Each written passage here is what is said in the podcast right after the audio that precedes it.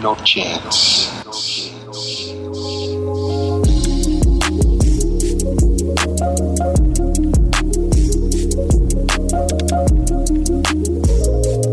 What's up, everybody? Episode 83 of the No Chance Radio Show. As always, your hosts, Ryan. And Nate? and Mel.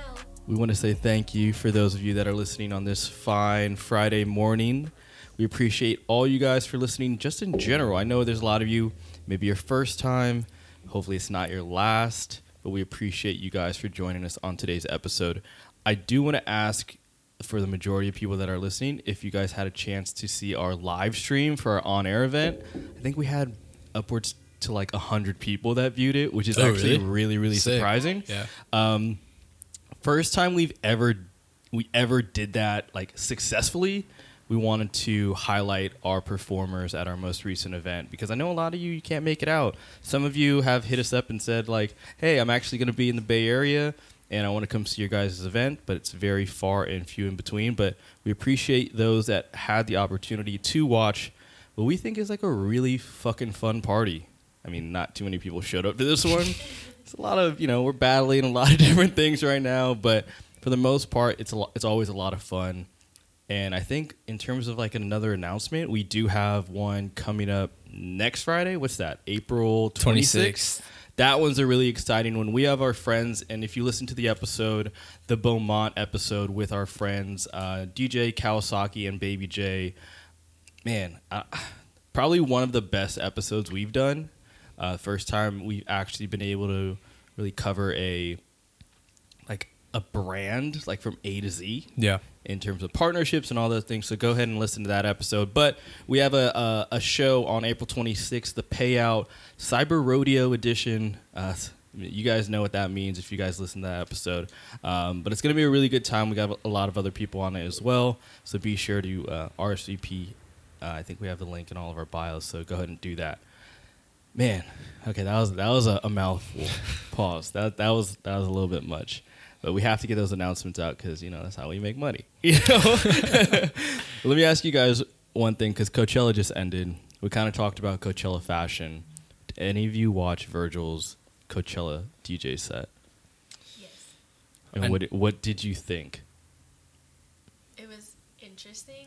Like it was in two parts. Interesting sounds slightly negative. Like, You know- I just didn't expect it, but I didn't know. I had no expectation, I guess, going into it. So, with that being said, have you ever seen a Virgil set? I have. Didn't? Wait. know. Oh, yeah. We went. I to go thought, see yeah, I thought we all went to go one see day him. Yeah. or um, One night. maybe a couple months ago. Maybe that was almost like a almost- year. that was probably over a year ago. over a year ago. Yeah. My expectations. I've seen a couple of Virgil sets on like YouTube. They looked really cool. Uh, he's not one to be very technical as a DJ, and I feel like what a lot of celebrities or influencers do is they use their name to sort of get them in the door in the areas that they have always wished that they've been wanting to do. You know what I mean? They kind of like um, like tippy toe into the into that industry, and and for Virgil, from the way he explains it, at least like that's something he's always wanted to do. And if you're if you always wanted to DJ and somebody offers you the opportunity to do Coachella, are you going to deny it? You know what I mean? I w- you're not going to say no. But it kind of sucked. and um, I don't hold Virgil to a high regard when it comes to you know music and DJing. Definitely when it comes to clothing, so I trust his taste in that. But in terms of music, I don't really expect too much. But I think in terms of just like an overall Coachella performance, it could have been better. yeah. Yeah. I mean, when we saw him live, it was very, very lackluster. Yeah, yeah. Like his set was. I don't even think he played like one song that I really fuck. I mean, I, sure that might not have been his fucking objective. To pl- yeah, to please Nate. That's my Yeah. fucking goal tonight. yeah, all right, we get it. But um, I mean, I don't know. A good DJ is a good DJ, and like, yeah, uh, you know what I'm saying. They're able to sort of. I, I I know that from the, the the thinking of a lot of DJs, it's to sort of judge the vibe of the crowd and to go about it that way. And to if people are, are reacting, then keep doing that. If they're not reacting, then sort of go in a different direction. And um, in a recent episode of, it's like a like a, a radio show uh, that like the um, it's called Zaza World. It's like the Oh, yeah. Kendall Jenner and whoever else. um, he was on it, sort of describing his like him getting prepared for his Coachella set, and he's talking about like, yeah, like you know, we're we're not sleeping, we're we're we're, we're working hard on making sure that this is like the best experience ever. Now, but by all means, the visuals were really cool. Like it's very, it was very creative or whatever for the, for the most part, but it was really funny listening to his music and, and the songs that he was playing because it damn near felt like I was listening to my own playlist on fucking Apple Music. Like every song from back to back to back in my head, I was like, I feel like I practiced that transition before. Like it's it felt so familiar. Um, but I'd say out of ten, I'd give it like a solid six. Yeah, I fuck with I fuck like with the Phil six. Collins intro do, song. Like that was that was tight. I think something different. Yeah, that was- yeah. was he, he, I think, in regards to like all of his sets, he'll play like songs that have really long build-ups to kind of Yeah. like get you to the what's it called? What's it called? The the crescendo, Crescendo, yeah. of uh, of the of the moment, uh, which I feel like he had in mind, but for the most part. Uh, I'm not gonna say stick to clothing, but we, we still fuck with you. It's just like it's good or bad. I'm not. I'm not. In a different setting, it would have been better. But for Coachella, it's just not the vibe. Yeah, yeah. Uh, I don't know. I still love you though. I still love you, Virgil. Um, but I want to get into a larger topic for today's episode, and something that I don't feel like we've touched on a lot of the time, and something that I've been personally experiencing in the success in the quest of building No Chance as a brand and everything like that. Me and Nate, we've talked about this before, and like, yo, what are the legalities of running a brand or having a company? What do we have to go through to get to the point of being what a lot of people call a legitimate brand, right? Everybody can start an Instagram handle and say, This is my brand. But is it really your brand? Are things, and what we're going to be talking about a lot in this episode is, is it a registered trademark? Is it an actual LLC? Is it a business? Is there an actual person or like is is there something behind your words of a brand or your t-shirt that makes it something that nobody else can mimic or copy you know because it because then if i'm bootlegging your brand is it really your brand anymore you know It's like that one movie with Tom Hanks and that guy. they- Castaway? no, not that one. The one where there's like uh, the fucking Somali pirate, and he's oh like, i'm the captain um It's like that, but in like captain captain something Captain Phillips. captain phillips Yeah, there it's like go. that, but in streetwear. In the exactly. streetwear world. exactly and and we see this a lot with brands like supreme and we've talked about this in countless episodes about the whole debacle with supreme italia and opening up numerous stores in not only in europe but i feel like there's stores in like china now and just like bootlegging and counterfeiting culture in general that's something that we want to kind of talk about and discuss in, in, in more of a, a, a deeper investigation in this episode.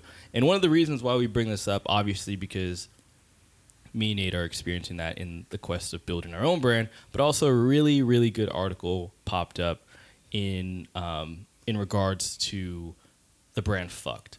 Now, FUCT, if for a lot of you that that don't know, is a very early, early '90s streetwear brand that kind of um, takes inspiration from the early streetwear culture of, of early culture of skateboarding. So a lot of their aesthetic is you know just straight up legacy logos, big baggy pants, kind of like typical street uh, skateboarding wear from from around that time. The reason why we bring this brand up is because fairly recently they were brought to the Supreme Court in a legislative battle to fight for their brand to become a trademarked logo, trademark name. And basically, what trademarking means means that it is a registered name of your brand that is controlled, uh, I guess, controlled by the government, right? Or at least regulated by the government. And it is solely your property. Um, how do I put this in terms of like understanding for those that may not Uh, understand? I think that's a pretty common thing. That's sort of easy to grasp, but I guess in layman's terms, it's like essentially like if you trademark it, it's it's yours, like you own it, and if somebody else tries to use it, you can say "fuck you." You have to pay me. Yeah, Basically, exactly. yeah. And you get to lease the rights for whatever name or whatever brand, and you essentially control everything and everything around that particular name. I guess Yes. that kind of makes sense, yeah, right? yeah. Yeah. So, in the sense of FUCT, I'll give you a bit of a, a backstory or context into how this sort of progresses its way into the superior court, or uh, not the superior court. It's the what's the largest? Co- I don't know the judicial system. What is the largest court? That the Supreme Court. okay, we just got a title for, this, for today's episode.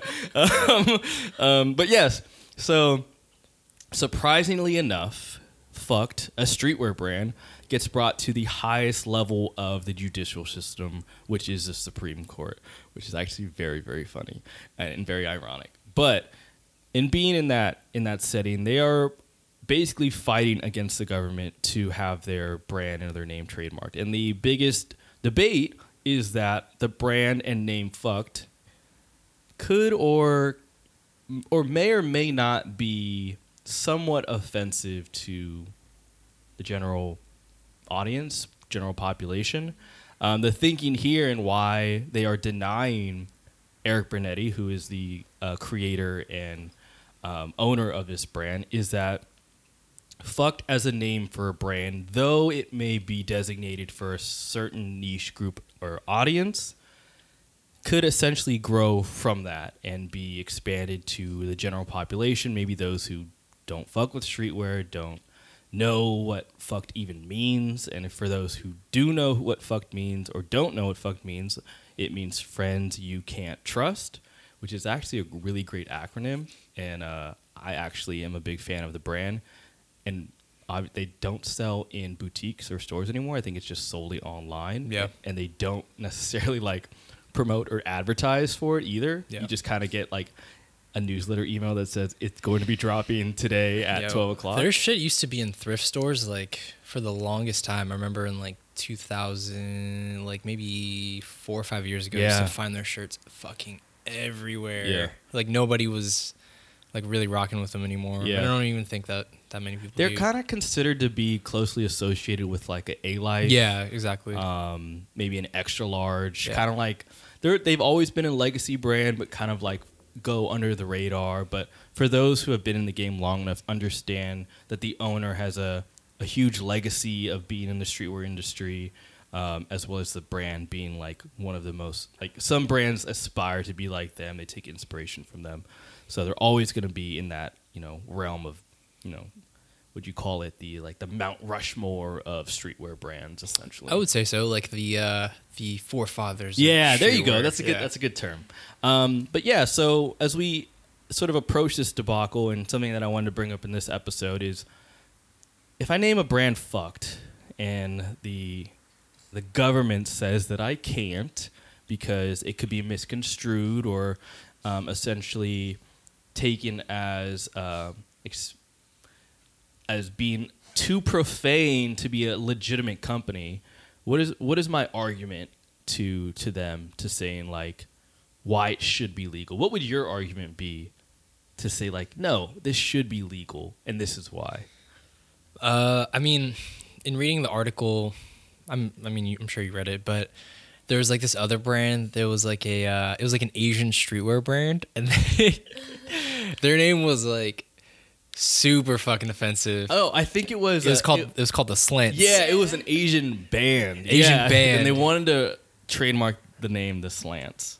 which I mean, we're Asian. We could say this. yeah, yeah. I mean, it might seem like very inoffensive to some people, but I don't know. I, there's definitely it definitely crosses some boundaries I can see like for others. Um, I think with FUCT, it's different because it's I don't know. It's it's such a fine line because FUCT is like a it's it's an acronym. It stands for something, right? Yeah, and I, I would think that the like if you were to spell out that acronym of friends you can't trust, I feel like the government would be cool with that. You know what I mean? Like, yeah, we have allies in this country, we have enemies, like friends you can't. Who killed trust, like- JFK? exactly. I feel like they, it's very on brand with like kind of what they believe in. Like if if if fucking no, I'm not gonna say if, if Trump was wearing streetwear he'd wear FUCT, but if, if if political activists were to wear a particular brand, it would be FUCT. Yo, is MAGA It's a bunch streetwear? Shit. MAGA is not true. Oh, never. but yeah, I mean, where do we draw the line when it comes to offensiveness in streetwear? I mean, if we're just talking st- uh, st- strictly outside of the whole trademarking thing, because offensive offensiveness plays a huge role in why they're denying him access to that that trademark. What? How do we define offensiveness in streetwear in general? I think there's a higher threshold for what is offensive in terms of like streetwear, because like you see brands all the time, they have just like "fuck you" like on a. T-shirt, and that you know what, like if you're looking at it through a streetwear lens, normally like that's not really something you take offense to. It's just No. like, oh, okay, Yeah. like, like fuck me, all right. yeah, I mean, like Supreme, like literally lives off of the word "fuck." Like Yeah. it, it's not in a collection and it's not edgy. Then people will kind of stray away from it, and people search for those brands that speak to their their their their their uh, what's what's the word? That's sort of Their like like that angst. Yeah, yeah. Their teenage exactly. angst, or just wanting to express themselves in a way that you can't just go and stand on a table in a crowded area and yell like "fuck everyone." You know what I mean? Like we Yeah. could wear a T-shirt that says that, and that kind of speaks to how you feel or or who you are. But even then, you ever walk around and you, you you like people watch for a second and you see someone wearing a shirt and you're just like, "Ooh, shit!" Like Yeah. that's kind of ooh, that's kind of iffy. I think, like I was saying, there there still is a threshold for what is offensive in streetwear. It's just a lot higher. So, like Yeah. for instance, like something like "fuck you," that's to somebody who knows streetwear, who's been around it. That's not something that's offensive. It's it's like it's almost a given. You know, it's expected. Um, to the average person, maybe it might be offensive, whatever. Uh, but I think like, you know, obviously there's shit that's that's that no one really tolerates, like Yeah, racism, like yeah, shit like yeah. that. You know what I'm saying? Like shit that we can all agree, that most people can agree on is like, yo, we don't fuck with that. Yeah. You know? You'd be very surprised to see like the brands that kind of like overstep that boundary of saying like what is offensive, what is racy, what can catch a headline or or get me to the front of this or the top post of this Instagram uh, page or whatever. But my question is, and, and what always seems to be like a very like polarizing discussion is, you know, streetwear isn't in this bubble anymore. It is that thing that is mainstream because so many different realms and so many different companies are investing into this world of streetwear with more eyes. Do you think streetwear can continue to be what it once was in terms of cutting edge, in terms of raciness and provocative? Can that can it do that still? I don't think so. I feel like, you know, the more eyes on it, like the more people like from the other side look at it as a negative thing. You know, like in this generation, we're very desensitized to everything. And I feel like because we're like that and how we grew up like with the rebellion and the angst, like we we appreciate that. Like we appreciate that as an art form kind of you know like supreme like always said like fuck them all you know? And like antisocial social social club they do that now with their clothes and Yeah. like people still buy it. But the more like generalized anything gets like the more backlash you're gonna see and like the more kind of like i guess control you kind of yeah. see. Yeah I, I think so. I think at some point when things become too cool or too much somebody has to come in and regulate it or somebody wants in on it and if somebody wants in on it that means there's more people that are at the seat of the table and eventually it just gets more controlled right that's why when companies they hit a stage of being too big or making too much money okay now this is more than any one person can handle there has to be board members or with anything that's too cool. All right, this is really cool. Supreme's really cool. Carlyle Group, let's invest in it. You know what I mean? And now there's more people that own the stake in that company that have control in the say of where we want you guys, what we want you guys to sell, and essentially how we want you guys to move. And I think that's just how it is now when you become either too cool or too large, you know? Um, I think in the sense of, of how streetwear is, I feel like it is becoming a little bit more watered down. I think that's why you start to see brands that are very emotional. um, I don't see too many brands that are, you know, putting the middle finger out to what's going on the political climate, what's going on in terms of race relations, uh, in terms of what's going on just in general with with the world and I think it's more so about I think when it comes to brands it's more so about how we feel as individuals rather than like us being against something in terms of like what I'm seeing Yeah. lately. You I think to Mel's point, she she brought up a really good point in that, you know, people these days, not only younger people, but I find even older people too are very desensitized to, or actually maybe they just don't even care anymore about Mm. certain nuances like saying the word fuck or like shit. It's so weird because, like, when I was younger, I would always hesitate to use those words with older people. But now I find in interacting with a lot of older people, I don't know if it's just like San Francisco being like a more progressive city or whatever, you know, but it's like I hear people saying like the raciest shit, Oh, like man. even older people these Yeah. days. And I'm like, yo, if I was like five year, the five year old in me is like, yo, what the fuck? Like you're saying that? Like that's weird, you know? Um, and I think the same goes for streetwear and just people who kind of partake in that um, sort of thing. I don't think that we necessarily care unless, like, again, like I said, unless it's something that's, you know, objectively fucking bad. Yeah. You know? And it's definitely like a generational thing and Yeah. sort of how we perceive what is right, what is wrong, what is racy, what is offensive, things like that.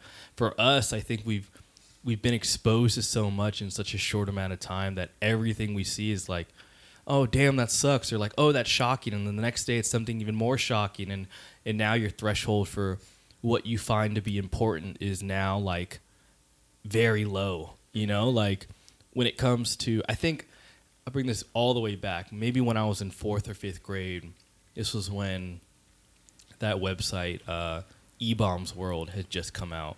Like the early, early version of what World Star is today. The fucking shittiest website you could ever go website on, ever. but so amazing. It was before YouTube. Like it was just an area to host videos that didn't make any sense to like being anywhere amazing. and I watched my first fight video, and I remember having nightmares. Like I was like a scared little kid who did not know what he just saw, when it was actu- in actuality my first ability to see like what life was outside of my current state of living. Right, being in the suburbs and then actually seeing like a fight, and, and I was just like, what the fuck? This this is what life is like outside of this bubble and and now obviously with sites like world star and, and youtube you can watch some of the most gruesome things ever. And now when i see a fight i'm never alarmed. I'm just like oh shit that's cool. Or like i'm laughing you know like to the point where it's like damn like that's normal.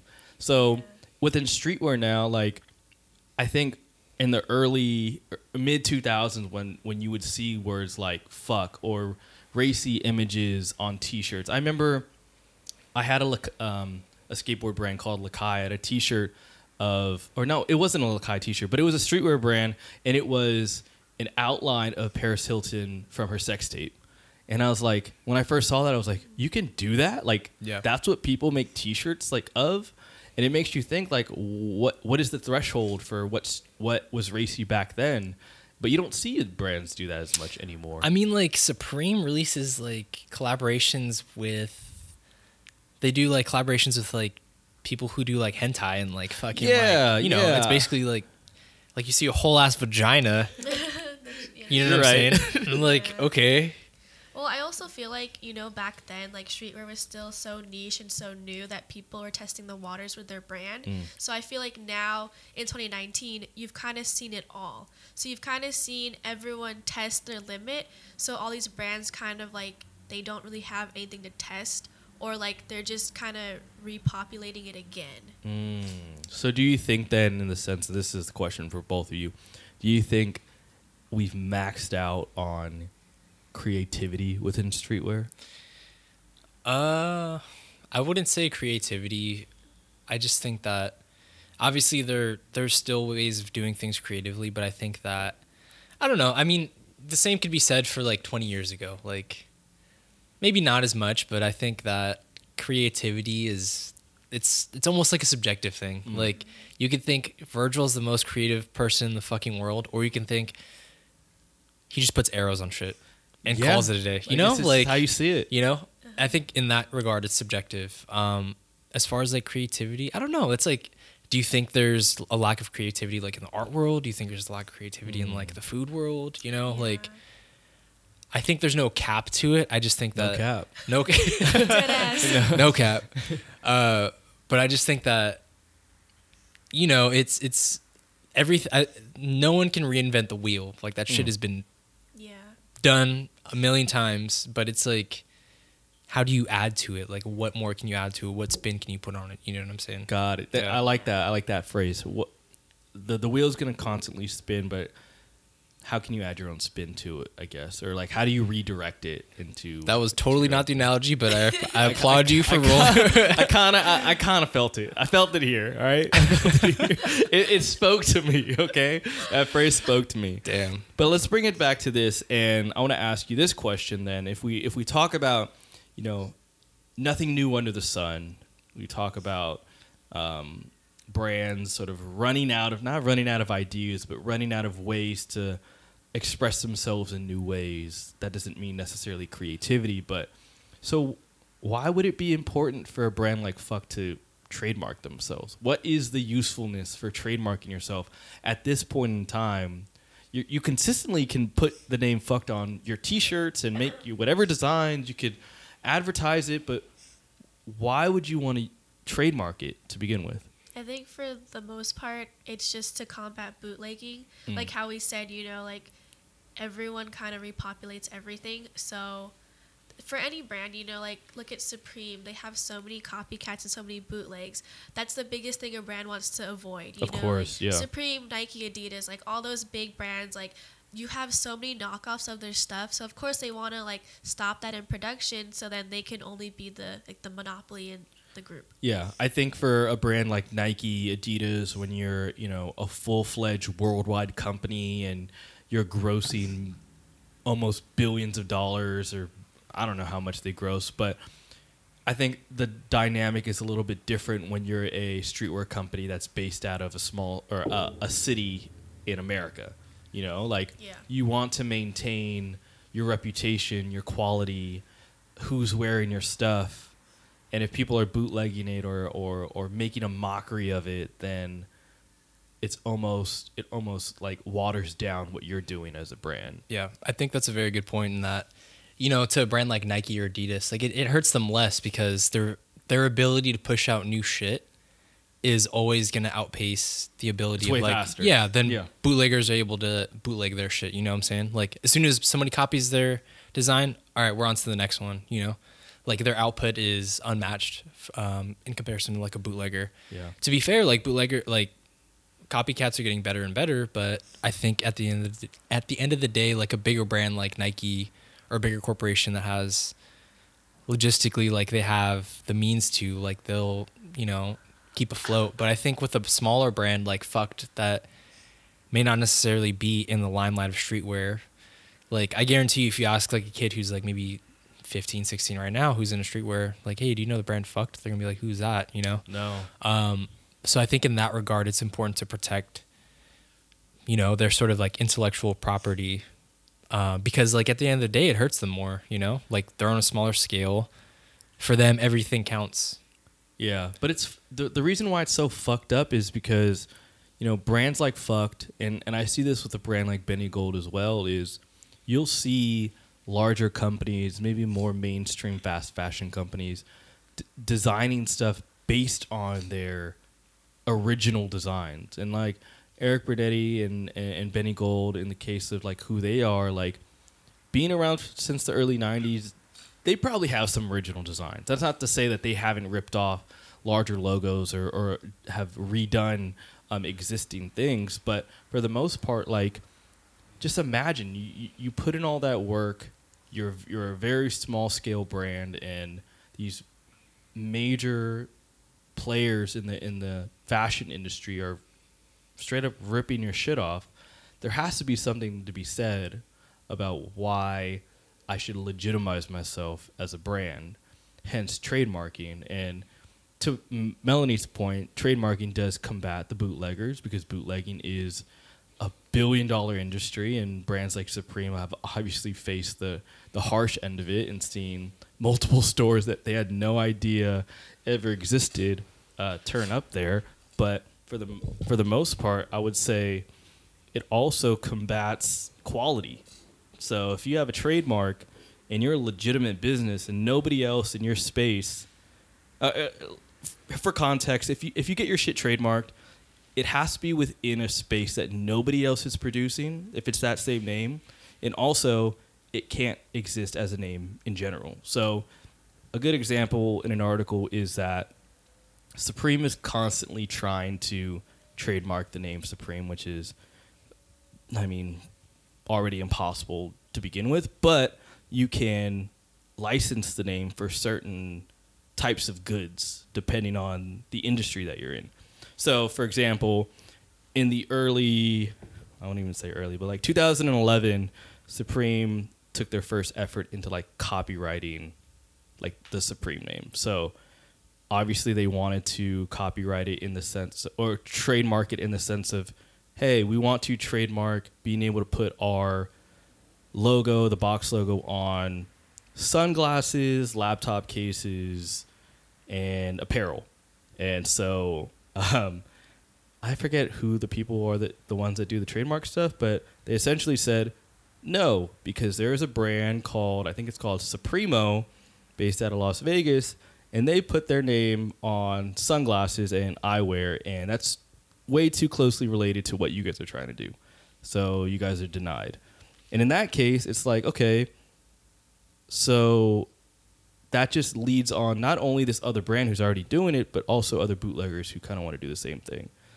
But I'm guessing that that brand Supremo, like they probably now that they have that trademark for like eyeglasses and eyewear, it's probably some good quality shit if nobody else is doing it like them. You know what I mean? Like nobody else is putting the name Supreme on some sunglasses or or or eyeglasses and it as a customer you almost like are like, yeah, okay, I could trust it. You know what I mean? If I see Supreme on everything in every store in China, how do I know what's the real shit and what's the fake shit or what's the good quality shit or not? You know what I mean? And it gets kind of confusing as a consumer, which is why the biggest part of trademarking is to distinguish the reals from the fakes, and I feel like that's one of the most important pieces of it. Yeah, I mean, that, I mean, essentially, that's what trademarking is, right? Yeah. Like you're distinguishing, you're trying to distinguish your product, your service from your name from whoever else it is out there that might be trying to do the same thing or might be trying to do something closely related to what you're doing. Um, so again, I think it's about, it's not only about keeping quality in check, keeping other people trying to steal your intellectual property in check, but also like setting yourself apart from other people too. So. Yeah, and I think you take more pride in your products if you if you're a trademarked brand, you know? Like when you say I'm the only company with this name in this industry, I should be holding myself to a certain regard in how I produce my products and how I promote my products. And it almost like legitimizes who you are as a company or brand even more maybe tenfold from a brand that just like slaps their name on a, a t-shirt or something you know what i mean? And i guess the the next question here is you know what about parody brands you know like there's i remember it's probably one of the wackest ones but when when people started first discovering like luxury brands and when streetwear first started like ripping them off, it was the Celine logo, but instead it said feline. Oh yeah. like there's tons of those. You know what I mean? Calm comma des fuck down. Yeah. Like that was one of the most popular even ASAP Rocky was wearing that. That was like one of the most popular like bootleg or not boot not bootleg. They were parodies and their brands formed around these parodies. Who was the brand that made those hat, that hat? Calm but this fuck down. Uh, it's a brand based out of New York. I forget. Oh, I think it's called Uh, SSUR. Yeah, they're yeah they're like closely related to uh, like Black Scale that Yeah. whole like kind of era. They actually made cool stuff. So, but like then again, like let's talk about parody brands real quick. Where is the line drawn between, you know, what is a legal thing to do as a parody brand versus what is just you know fun and games? Uh, I think, like we always talk about, there's blatant copies and there's you know renditions or like of certain things. You know, obviously if you slap like a logo that's being used by another brand and you call that your own, then that's you know that's something entirely entirely else. That's something you know that's illegal essentially. Yeah, essentially. you're gonna get served. Yeah, exactly. Cease and desist for sure. exactly. But I think if you're altering something, like let's say a brand logo and you're altering it to you know, like you always see those like those fucking hoodies that they sell, they probably sell at like mall kiosks now that have like the red box with like whatever Yes. Yeah. like Yes. whatever like white text you want Mhm. like in the middle, you know? Like technically that's not trademark infringement because it's No. Not red the same box. exact shit. Yeah. It's a red box. Like, Yeah. you know? Agreed. Um, and we always talk about this. I think that streetwear always has this sort of sort of laid back attitude and like poking fun at different like you know just poking fun at whatever it is Pop culture. yeah Yeah. exactly um so it's not necessarily copying it's more like it, it, it's weird because it's like what's copying versus like what is commentary you Yeah. know like what is that what is that distinguishing line So let me provide some facts for that real quick. Um, the 2006 Trademark Dilution Revision Act basically states that you know trademark brands are prevent are protected from the terms blurring and tarnishment. So for those of you that don't know what blurring is, is it's essentially continually a brand that continually makes products and i'm going to use this in, in, in the sense of supreme making a product that's so close to supreme product that you can't discern one from the other so like nate said a box logo with futura font that says pizza and you not knowing whether or not Supreme just did a collaboration with the pizza company or some bullshit like that. When you're starting to, the line starts to blur between what is blatant ripoff vers- versus what is somewhat in line with what this brand is constantly or consistently putting out, then it makes you question whether or not is this Supreme? You know what I mean? If you if you have to say that to yourself, then that brand is probably infringing on this trademark dilution revision act. It sounds so official, but I think it makes sense.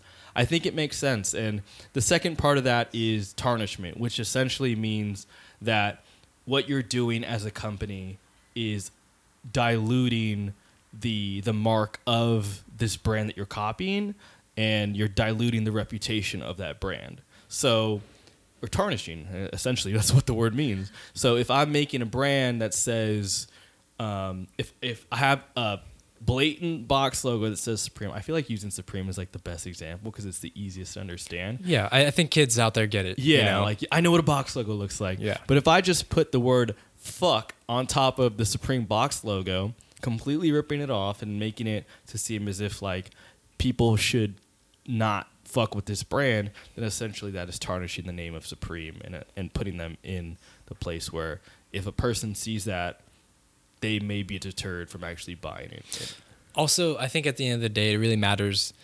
You know, the government doesn't give a fuck if you're customizing your T-shirt that says No. "fuck Supreme." Yeah, It- no. They really only care if there's money involved, and they're like, "Okay, where can I get in where I where we can skim off some?" That's money? the yeah. You know what I'm saying? I That's would the game. say that's definitely a big part and something that I didn't think about.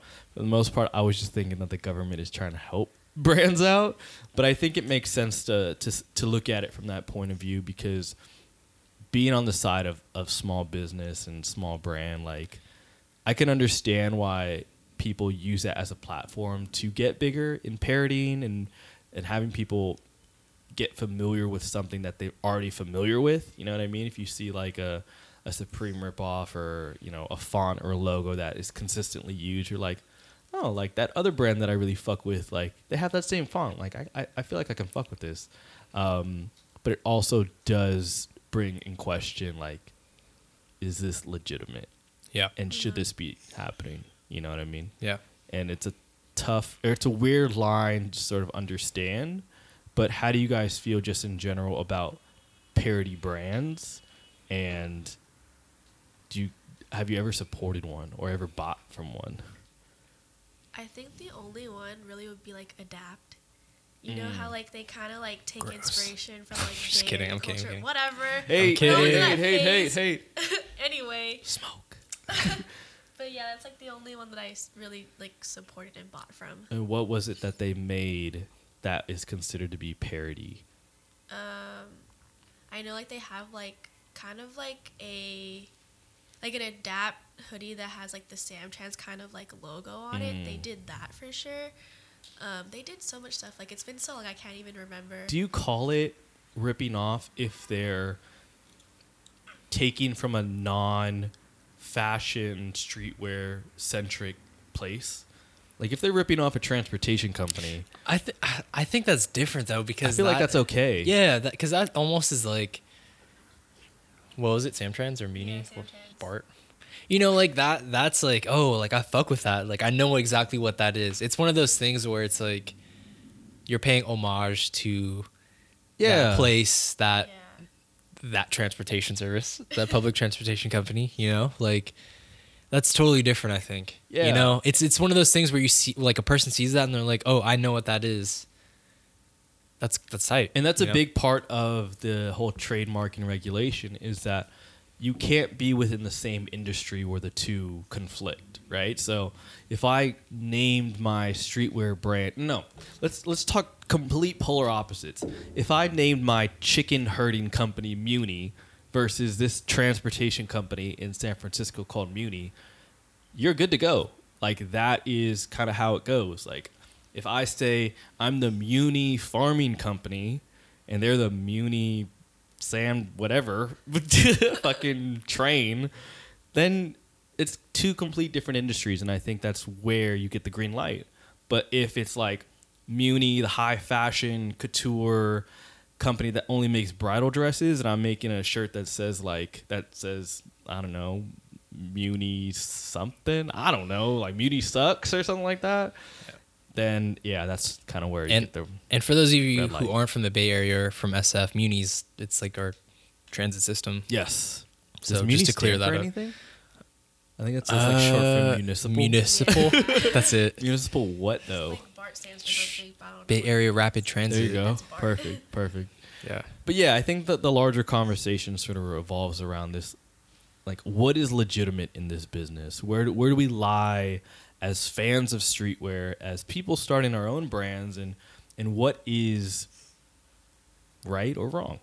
You know, where's the rationale in doing certain things and how do we learn from those that have done you know, have had fuck ups and how do we grow from them? And I think in the sense of tying it back to the Erik Brunetti and FUCT case, man, just don't name your brand something closely associated with profane, profane words. You know what I mean? Like, that's just my opinion. Like, I'm not saying play it safe.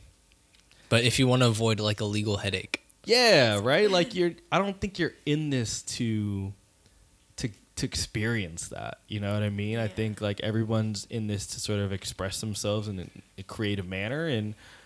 If the only acronym you can think for your brand is called "fucked," or as I was explaining earlier, what if I had created a brand that oh God, don't say it, don't say it, don't say it. that said, you know, we won't talk about it here, but you know, then you know, it's too closely associated with a particular word, and and it makes you think twice about it. You know, I was about to let it loose. I was about to let it If loose. you have to ask yourself, is this right or is this allowed? Think twice about doing something. Yeah, then it's probably not. yeah, okay, I'm gonna play devil's advocate, but then what if I what if what if I'm so passionate about this thing? What if I what if I, I solely believe that this could be the new the new thing, the new next I want, to call Pleasures a cutting edge brand, but what if I want to be like the next Pleasures and this is what I think is what's going to move people and be provocative and it gets the people going, you know? what if th- what if that is it? What would you tell someone that that's completely like 100% confident about their their brand, their brand name? That could be anything, you know? I would definitely say play it safe. You know, get a lot of opinions from different parties involved.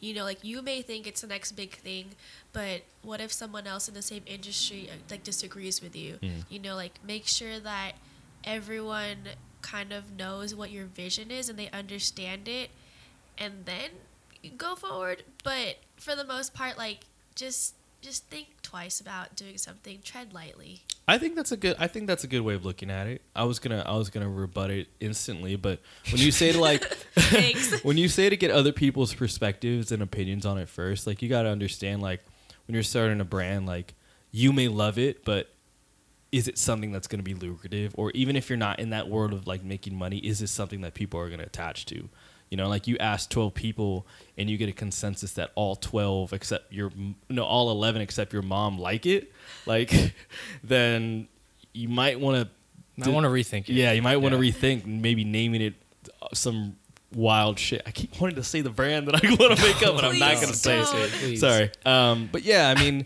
kind of coming down to it, it it really does take a little bit of a bit of an afterthought when you're creating something on your own. Like we all want to be like Supreme, we want to be cutting edge, and we all want to go as far as being like a fucking awesome and like being able to just being able to have that brand is still kind of wild to me. You know Yeah. what I mean? Like, but I think it does come down to you know, like I said, reflecting in in your peers and trying to find out whether or not this is what it should be or what it shouldn't be. And I'm kind of kind of talking mostly to those who want to start their own brands and maybe want to make something out of themselves and be respectable individuals in, in culture and society like us. But um, but yeah, any last words kind of like on the whole situation? I know it was kind of a lot, and we never really touch on the legislative system.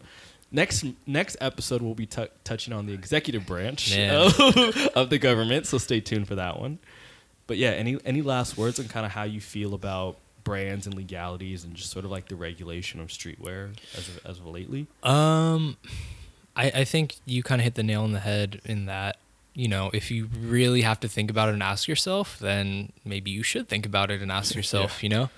Um, but as far as like what is right and what is wrong, I think that's that's still one of those things that, you know, until the end of time will be will be very up in the air. Whether it's streetwear, whether it's like some random fucking chicken herding company, you know what I'm saying? Like it could be anything. It's it's very up in the air. But um like I said earlier, I think that we not only as like people who, not only like as a streetwear community, but I feel like just more people in general, we have a higher tolerance for, you know, like not not fuck shit, but like yeah, but like Literally fucked shit. yeah, but like maybe like stuff that may seem obscene, you know. Yeah. Yeah. Yeah. Yeah, I would agree. Uh, uh, obs- obs- obscenities is something that I feel like we're used to. Um, but that's not to say that if you look, we're not saying if you want to name your brand X X X X X or whatever. That's like ex- expletives. That's kind of Yeah, what I'm saying. sure. Um, if you d- if you want to name your brand an expletive, fine by me. But to get it trademarked might be a little difficult. That doesn't mean that you can't put on your shirts or make advertisements for it. I'm just saying if you want to have more of like a legal, more of an official, more of a um, a verified, you know, a verified account or a verified brand, um, then, then it's probably important to not name that. And that's just kind of our two cents on the situation. But I think on that note, I think we covered this topic fairly well. I hope you guys sort of understood the legislative judicial jargon that we decided to throw at you today.